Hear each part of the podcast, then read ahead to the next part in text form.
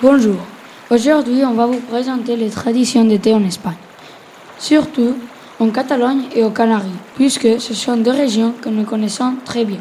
En Catalogne, au commencement de l'été, on a une fête appelée San Juan.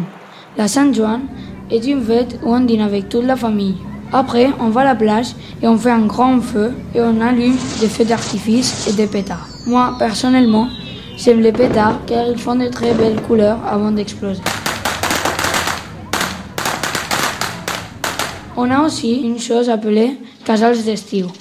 Les casals d'estiu sont des camps de vacances pour les enfants où ils passent toute la journée en train de faire des ateliers. Oui, moi j'ai déjà été dans un camp de vacances en pleine nature.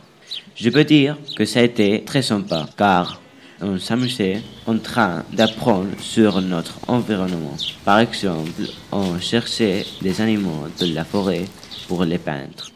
Mais moi, cet été, j'irai aux Canaries pour voir ma famille.